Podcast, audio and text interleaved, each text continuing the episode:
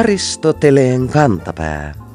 Ohjelma niille, joilla on äidinkielellä puhumisen lahja kuin vettä vaan. Eri ihmisryhmistä puhuminen on usein ongelmallista. Ihmiset pitävät itseään yleensä yksilöinä, eivätkä aina nauti niputtamisesta. Ja kun ihmisiä niputetaan, koko ryhmälle tulee helposti tehneeksi jotain, mitä ei koskaan tekisi tuntemalleen yksilölle. Ilmiö on tuttu Keski-Uusimaa-lehden lukijoille. He saivat keskikesällä lukea lehden pääkirjoituksesta seuraavanlaisia totuuksia otsikon Vanhuksia ei saa jättää heitteelle alla. Viikon sitaatti. Vanhukset ovat kuten muutkin ihmiset. He syövät kädestä ja kiintyvät hoitajiinsa. Kuulijanimimerkkimme Kohta vanhus kysyy oikeutetusti, pitääkö kirjoittaja vanhuksia uutena kotieläinlajina. Kysymys on oikeutettu, kyllähän ilmaukset syödä kädestä ja kiintyä hoitajiinsa kuuluvat perinteisesti navetoittemme ja eläintarhojemme asukeille, eivätkä rakastetulle mummolle tai vaarille. Kunnioitettavien ikäihmisten pitäminen pelkkinä ylläpidon kohteina, eikä kanssaihmisinä, on tyypillistä yhteiskunnallemme, jossa kansalaiset tottuvat toimimaan vain samanikäisten kesken. Näin lehden pääkirjoitus voi toimia tirkistysreikänä kansamme päätoimittajien keskuudessa vallitseviin asenteisiin. Vanhusten hoidon nykytilan perusteella päätoimittajat eivät ole asenteineen yksin. Ikävä kyllä harva nykyhetken päättäjä tajuaa olevansa tulevaisuuden vanhus.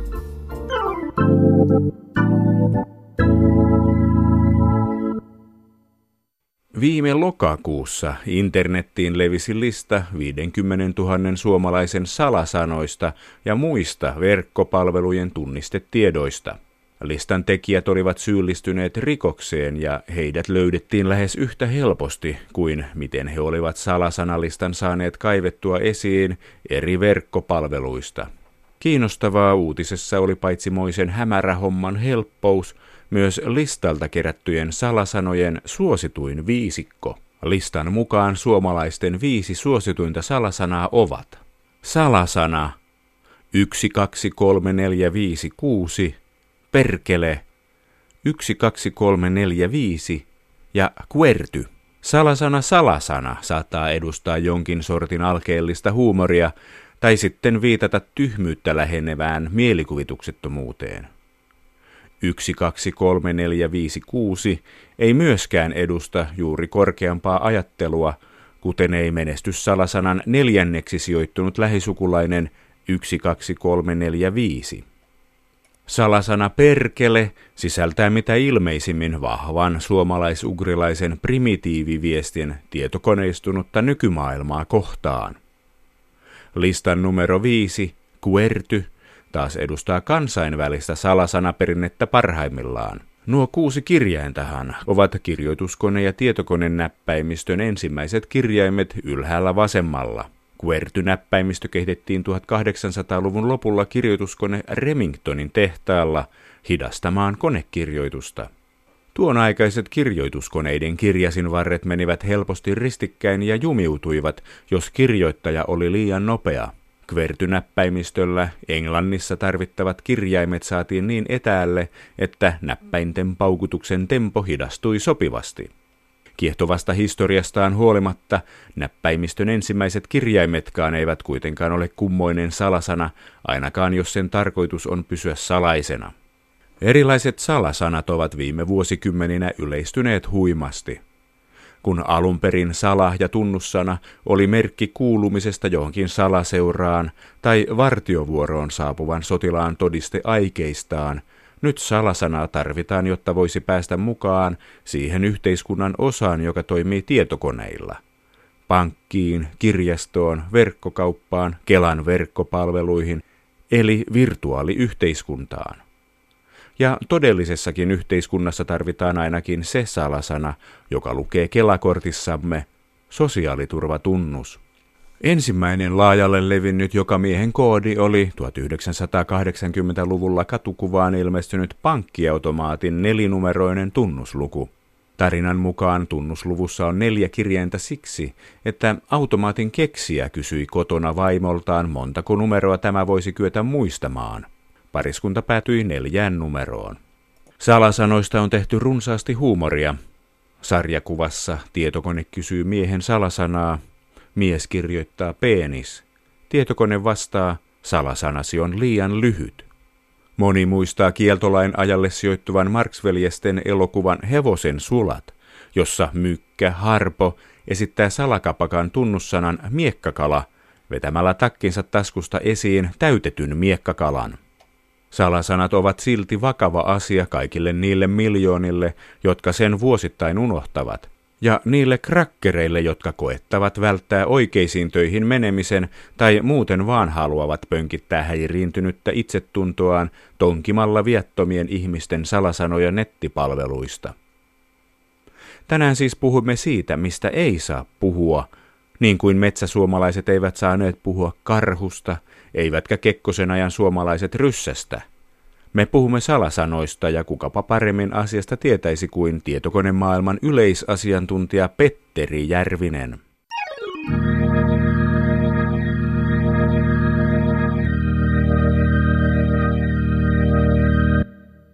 Salasanoja käytetään tietoturvan takia. Ei ne mitään, mistään muusta syystä ole olemassa. Ei sen takia, että olisi pientä aivojumppaa ja muistivirkistystä työntekijöille, vaan tietoturvan toteuttamiseksi. Eikö ole jotenkin huvittavaa ja ristiriitaista, että salasanat ovat meille jokapäiväisiä, elintärkeitä ja niistä puhutaan paljon, mutta omasta salasanasta ei voi puhua. Se on, se on suurempi tabu kuin oma uskonnollinen vakaumus tai sukupuolinen suuntautuneisuus. Joo, siitä ei oikeastaan kuin yksi poikkeus. Kaupan kassalla usein kysytään, mikä on henkilötunnuksen loppuosa, ja se pitää ihan suullisesti kertoa. No sehän ei ole varsinainen salasana, mutta se on kuitenkin sellainen puoliluottamuksellinen tieto, jota on usein ihmetellyt, että miksi sitä niin avoimesti kysytään, ja ihmiset sen niin auliisti kertovat, koska sitä, sitä kannattaisi ehkä sitäkin vähän piilotella. Mutta tämä on, tämä on aika ristiriitasta ja osittain kertoo siitä, miten hankala asia salasana on, koska se, se on asia, josta pitäisi puhua – mutta kuitenkaan ei saa puhua. Jos joku kysyy, mikä sun salasana on, niin siihen hän suorastaan ei saa vastata. Voiko edes mennä tavallinen ihminen kysymään keneltäkään, että onko tämä minun salasanani hyvä? Joo, no sen jälkeen se ei enää ole salasana, se on sitten vain sana. Ja si- siinä, siinä tämä dilemma juuri onkin, että sen pitäisi olla salainen sana. Tällaisia asioita, jotka, jotka liittyy turvallisuuteen ja yksityisyyteen ja niissä, niissä on tämä tämmöinen yksityisyyden leima ja ajatus koko ajan taustalla, että näistä, näistä ei saa liikaa puhua. Nämä, nämä täytyy pitää vaan omana tietona. Vanha sääntö sanoo, että lemmikkieläimen nimi on yksi helpoimmin esille kaivettavia salasanoja. Miten joku rikollinen voisi tosiaan kaivaa esille sen, että minun koirani nimi on Siiri? No ihan semmoinen satunnainen rikollinen, varsinkin jos on kyse jostain ulkomaalaisesta verkkohakkerista, joka tulee tuolta linjaa pitkin, niin hän, hän ei varmasti tiedä edes kuka se henkilö on, jonka salasanaa hän on kaappaamassa, tai joku haittaohjelma, jos on pesiytynyt koneeseen ja kaappaa sekä salasana että käyttäjätunnuksen, niin tällaiset hän ei sitä henkilöä sillä tavalla tunne. Mutta sitten jos on, on kyse sellaisesta rikollisesta, joka varta vasten haluaa juuri sinun salasanasi eri syistä, vaikka työpaikalle tai johonkin harrastukseen tai, tai näin, niin tällaiset rosvot kyllä sitten yleensä perehtyvät tähän uhriinsa ja tuntevat ja selvittävät hänen lähipiiristään henkilönimiä, autorekisterin ja sitten juuri tämän lemmikkieläimen nimen, joka on edelleen aika yleinen. Muun muassa Bill Clinton aikanaan, sitten on muutama vuosi aikaa, niin hänen salasanansa oli koiran nimi eli Buddy. Mutta eikö meidän suurin uhka ja pelkomme ole nämä kansainväliset huijarit, jotka tulevat lankaa pitkin ja arvuttelevat. He eivät siis tiedä, keiden salasanoja he onkivat. Miten he toimivat, jos he eivät tutustu meidän kohdehenkilöiden elämään ja rekisteriotteisiin?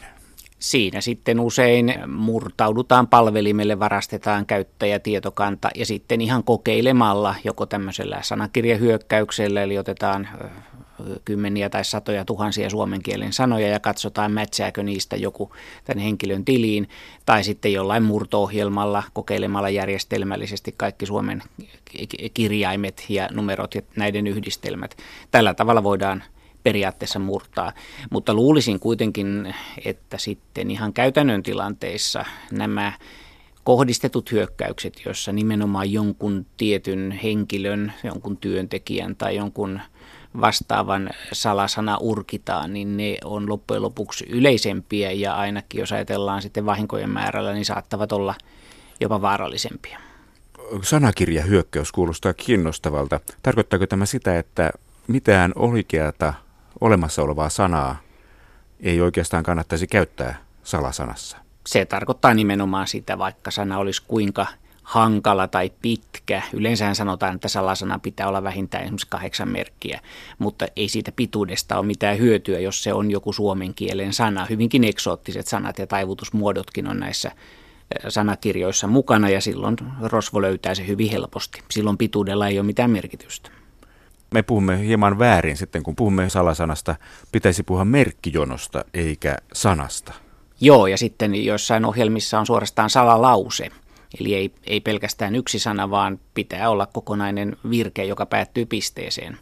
Ja sillä on sitten jo paljon enemmän mittaakin. Ongelma salasanojen kanssa ole paitsi tämä hyökkäjiä vastaan puolustautuminen, niin toisaalta sitten se, että kun salasanoja tarvitaan monia, niin että miten sitten muistaa ne kahdeksan merkin pituiset merkkisarjat, joissa on kirjaimia ja numeroita? Joo, tämä on, tämä on tosi iso ongelma. Että nythän meiltä vaaditaan, meiltä kaikilta ihan työelämässä ja sitten ihan vapaa-ajan elämässä vaaditaan muistamaan iso joukko salasanoja, pinkoodeja ynnä muita. Ja sitten neuvotaan, että ei saa laittaa samaa salasanaa eri palveluihin, täytyy vaihtaa säännöllisesti, ei saa kirjoittaa paperille ja sehän on ihan mahdotonta. Ei, ei, ei tällaisia vaatimuksia kukaan pysty täyttämään. Että ne insinöörit, jotka näitä suunnittelee, vaativat kohtuuttomia ja silloinhan tämmöistä kohtuutonta vaatimusta kukaan ei pysty pitämään. Eli jos henkilö kirjoittaa salasanan muistiin paperille tai käyttää samaa salasanaa useassa eri paikassa, niin ei se vika ole silloin mun mielestäni käyttäjässä, vaan siinä, että vaatimukset on mahdottomia. Onko tässä siis sillä tavalla, että tietokoneen tätä käyttöliittymää, sitä miten kone ja ihminen keskustelevat, sitä on parannettu huimasti viimeisten vuosikymmenien aikana. Eikö salasana siis ole viimeinen ja sitten kuitenkin tavallaan tämmöinen keskeisin kohta, jossa koneen ja tämmöisten tietojärjestelmien logiikka ja ihmisen luontainen tapa toimia ja muistaa asioita ovat ristiriidassa? On. Ne on ristiriidassa sen takia, että tässä on takana – todentamisen problematiikka. Ja nyt jos mietitään, miten ihmiset todentavat toisensa. Mehän ollaan tehty sitä pari miljoonaa vuotta. Joka päivä todennamme toinen toisiamme. Minutkin todennettiin tuossa aamulla, kun tulin ihan ulkonäön perusteella. Mutta kun tietokoneella ei ole silmiä, tietokoneet ei pysty tunnistamaan, onko tämä se työkaveri, se talon oma työntekijä vai onko tämä joku vieras henkilö. Kun ei ole silmiä, joilla voisi katsoa, miltä toinen näyttää. Ja sen takia on tietotekniikassa jouduttu menemään näihin salasanoihin, joka on teknisesti hyvin kömpelö, hyvin alkeellinen, hyvin yksinkertainen, nyt jo täysin riittämätön teknisesti menetelmä, mutta sitä edelleen käytetään, koska se on niin halpa toteuttaa. Todentaminen on vaikeaa, että siihen ei kovin monta vaihtoehtoa ole. Mutta mehän olemme lukeneet tieteiskirjoista ja, ja tuota, tieteiselokuvista, että – sormenjälkitodentaminen ja pupillitodentaminen tulevat, tulevatko ne syrjäyttämään tämän salasana shown? No jossain määrin sitä on tapahtunut. Tämä pupillitodentaminen tai silmänpohjan todentaminen, se on varmaan menetelmistä kaikkein turvallisin, koska jopa identtisellä kaksosilla on erilainen silmänpohja. Se on kuitenkin hyvin epämiellyttävä ja erittäin kallis, koska se vaatii semmoisen kameran. Sormenjälkiä käytetään jonkin verran. Mullakin on kannettava, jossa on sormenjälkitunnistin ihan siinä näppäimistön vieressä. Eli voin salasanan sijaan vetää siitä etusormen ja se avaa Windowsin sillä. Eli jossain määrin niitä käytetään, mutta niissäkin on sitten omat ongelmansa ja ennen kaikkea ne maksaa. Ne ei ole sillä tavalla ilmaisia, kun on salasana ja käyttäjätunnus. Mitä ongelmia on sormenjälkitunnistamisessa? Hanskat? No hanskat tai se, että jos kesällä saat ongen koukun siihen sormeen ja siinä on laastari, niin sitten ei todenneta sua lainkaan. Ja sitten sormenjälkeäkin on mahdollista kopioida. Että jos niin kuin agenttielokuvissa on, on nähty, niin annetaan uhrille juomalasi ja juomalasi viedään takahuoneeseen ja siellä otetaan teipille sormenjälki ja sen jälkeen tällä voidaan kirjautua käyttäjän puolesta, koska sormenjäljessä on se ongelma, että sitä ei voi vaihtaa. Salasana hyvä puoli on siinä, että se voidaan vaihtaa vaikka joka päivä. Ja t- tämä salasanan helppo vaihdettavuus kompensoi sitä huonoa teknistä turvallisuutta. Ja voipa olla, että sen ikävän onnettomuuden jälkeen, jos käsi katkeaa tai jotain, niin voipa olla, että senkin jälkeen tarvitsisimme pääsyä tietokoneen järjestelmiin. Joo, ei välttämättä työpaikan koneeseen, silloin varmaan saa sairaslomaa, mutta, mutta jos ei esimerkiksi pääse pankkiasiointiin eikä pääse lukemaan kotona sähköpostiaan tai, tai edes, edes avaamaan kännykkää, jos senkin PIN-koodi on korvattu sormenjäljellä, niin hyvin äkkiä sitten ollaan paljon suuremmissa vaikeuksissa kuin mitä oltiin salasanojen kanssa. Miten te keksitte salasanan? Mä en tietenkään omaa menetelmääni voi paljastaa, mutta näin yleisellä tasolla tietysti voin, voin antaa joitain ohjeita. Esimerkiksi on, on yleisiä kikkoja, sanotaan vaikka niin, että otetaan joku sana, otetaan vaikka sana tietokone ja sitten kaikki iit korvataan ykkösillä ja oot nollilla, jolloin meillä on siis T1, T1E, T0, K0, NE, joka on valtavasti paljon hankalampi arvata ja murtaa kuin pelkkä sana tietokone. Kuitenkin se on lähes yhtä helppo muistaa. Eli tämmöinen kikka, vaihdetaan jotain numeroita eh, kirjainten paikalle. Kolmonen E, ykkönen I, O, nolla. Tämä, on yksi kikka. Tosin nyt kun, kun senkin jo aika moni tietää, niin tällaisiakin ehkä jatkossa kokeillaan paljon helpommin ja se hyöty, joka tästä on, niin vähenee. Mutta semmoinen toinen hyvä kikka on se, että otetaan joku lause ja otetaan siitä lauseesta ensimmäiset kirjaimet, joko ihan pelkät sanan ensimmäiset kirjaimet tai esimerkiksi kaksi ensimmäistä. Vaikka istun nyt studiossa, niin siitä sitten kolmesta sanasta kaksi ensimmäistä kirjainta saadaan kuusi merkkiä pitkä salasana, joka on aika lyhyt, mutta ainakaan se ei ole minkään Suomen sanan se ei ole mikään suomen sana, eli sanakirjahyökkäyksellä sitä ei voida murtaa. Ja lisäksi sitten voidaan vaikeuttaa sillä tavalla, että laitetaan erilaisia välimerkkejä sinne keskelle, puolipisteitä, huutomerkkejä, plusmerkkejä, miinusmerkkejä. Näillä saadaan huomattavasti parempia salasanoja. Sitten vaan pitää jatkossa muistaa, että missä istuu. Tässä täytyy nyt ihan rehellisesti sitten antaa semmoinen neuvo, että kirjoittakaa ne salasanat paperille. Se on kuitenkin turvallisempaa. Meillä on siis kaksi vaihtoehtoa. Joko se, että käytetään joka paikassa samaa salasanaa, tai se, että niitä aletaan kirjoittaa paperille tai johonkin tiedostoon, joka on sitten taas suojattu salasanalla. Jos, jos mietitään, kumpi näistä on, on parempi vaihtoehto, molemmat on huonoja, mutta jompikumpi pitää valita. Niin kyllä se, että ne kirjoitetaan johonkin turvalliseen paikkaan, on huomattavasti parempi kuin se, että käytetään samaa salasanaa eri palveluissa. Aristoteleen kantapään yleisön osasto. Aristoteleen kantapään yleisön osastolle on tulvinut kesän aikana runsaasti oivaltavia havaintoja. Seuraavassa muutamia poimintoja. Nimimerkki Päijät-Hämeen Pilkkudesign lueskeli Suomen Kuvalehden verkkosivua. Siellä oli STTn välittämä uutinen, joka kuuluu näin. Vapaa-ajan rakennuksissa on alkuvuoden aikana ollut 81 tulipaloa.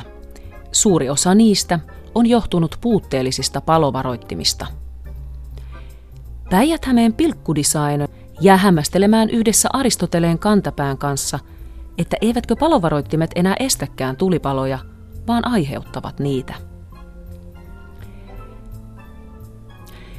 Viime kesänä löytyi eri puolilta maata väärennettyjä 200 euron seteleitä. Keski-Pohjanmaan lehti uutisoi asiasta näin.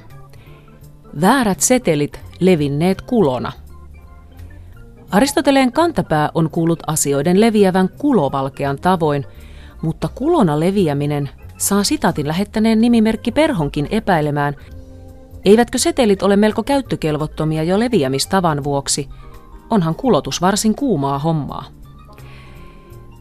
Jussi Talasniemi kirjoitti Aristoteleen kantapäälle, että Neste Oil Rallyn eli entisen Jyväskylän suurajojen aikaan Jyväskylän keskustassa – oli varsin railakas meininki. Kansa möykkäsi ja hoiperteli oikein urakalla tapahtuma viikonloppuna. Niinpä ralleja selostaneen MTV3 toimittajan seuraavanlainen siirtymä mainostauolle huojensi Talasniemeä, joka oli jo alkanut murehtia rallikansan alkoholin käyttöä. Täältä Jyväskylän rallista on hyvä siirtyä katkolle. Viikon fraasirikos. Vieraskielisten sanojen rahtaaminen toisiin kieliin ei aina ole pelkästään kansainvälistä ja fantsua toimintaa. Emmekä nyt puhu suomen kielen kuolemasta englannin kielen ylivallan ikeessä, vaan siitä, että joskus vieraan sanan kirjoitusasu tuottaa outoja vaikutelmia. Kuulijamme tuore isä kolmannelta linjalta törmäsi ilmiön Kelan äitiyspakkausta avatessaan.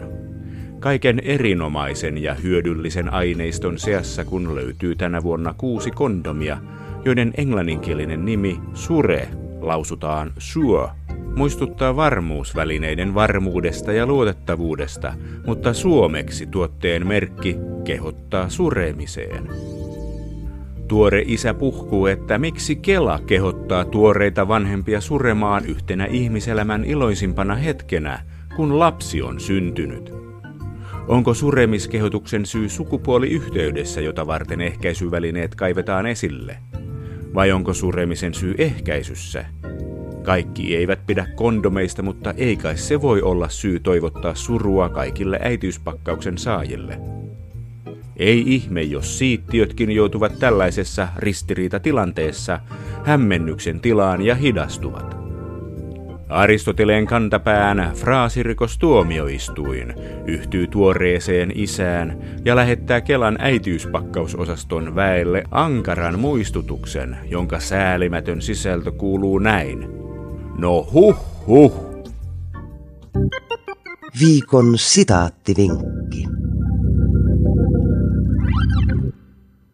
Etymologia eli sanojen ja sanontojen alkuperän selvittely on kiehtovaa hommaa. Parhaimmillaan sanojen juurien löytäminen luo asioiden, historian tapahtumien ja kansojen välille sellaisia yhteyksiä, että maailma tuntuu taas hiukan yksinkertaisemmalta paikalta elää. Ei siis ihme, että maallikko etymologia on yksi suosituimpia nojatuolien ja kapakkapöytien harrastuksia. Valitettavan harvoin näissä leppoisissa oloissa kehitellyt teoriat kuitenkaan kestävät ammattilaisien vuosien opiskelun ja tutkimuksen tuoman näkemyksen. Näin kävi kesällä kuulijamme Lassen kiehtovalle teorialle. Lasse kirjoitti meille näin. Kun sanotaan, että jokin on puuta heinää, onko kysymyksessä heinää ja puuta, vaiko puutan verran heinää? Onhan puuta vanha venäläinen painomitta 16,38 kiloa. Soitto kielitoimistoon palauttaa meidät maanpinnalle uuden sanontaetymologisen löydön hurmiosta. Puuta heinää on ikivanha talonpoikainen sanonta, jossa kyse on puusta ja heinästä, noista sinänsä monikäyttöisistä ja arvokkaista materiaaleista. Teoria siitä, että siinä olisi kyse puuta-nimisestä painomitasta, on siis puuta heinää. Älkäämme kuitenkaan antako tilapäisten vastoinkäymisten masentaa harjoituksiamme etymologian parissa. Tutkikaamme kieltämme yhä avoimin mielin, niin kuin kuulijamme Lasse, ja esittäkäämme teoriamme rohkeasti muillekin, vaikkapa Aristoteleen kantapään arvovaltaisille kuulijoille.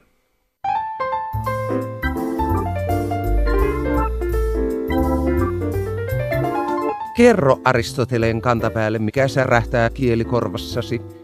Tee se internetissä osoitteessa www.yleradio1.fi kautta Aristoteles tai lähetä postikortti PL 58 00024 Yle.